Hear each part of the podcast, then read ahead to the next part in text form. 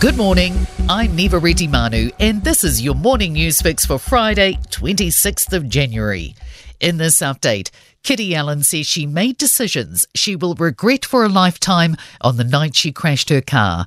Labour's former cabinet minister will be in court next month on charges of careless motor vehicle use and refusing to accompany the police.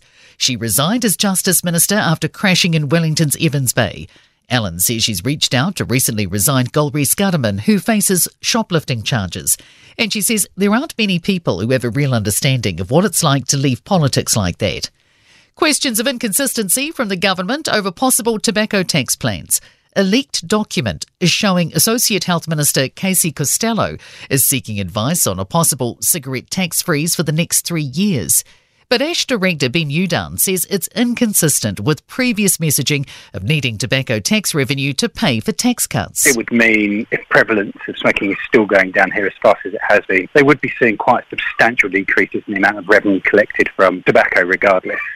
Gaps in Oranga Tamariki's primary health access data are sparking concern it has failed in its responsibilities. An independent Children's Monitor report has revealed a lack of information about whether children are receiving medical and dental checkups. Mana Mokopuna Chief Children's Commissioner Dr. Claire Achmad says Oranga Tamariki is required to provide the children in its care with health checkups every year.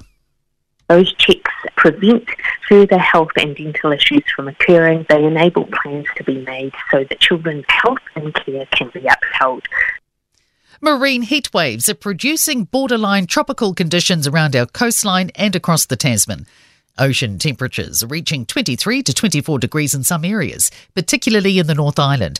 This is causing elevated temperatures on land and above normal humidity.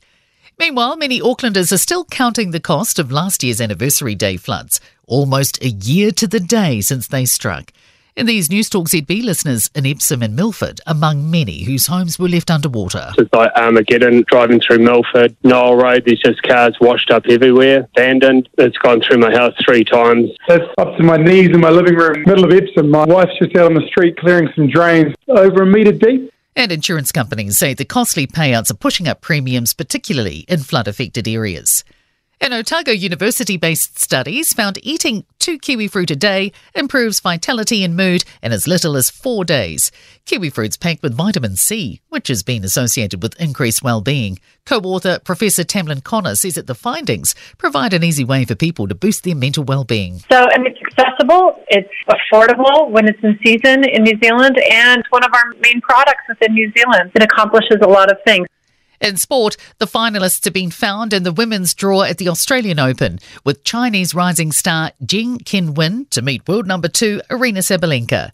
The West Indies have finished the opening day of the second test against Australia in Brisbane at 266 for 8.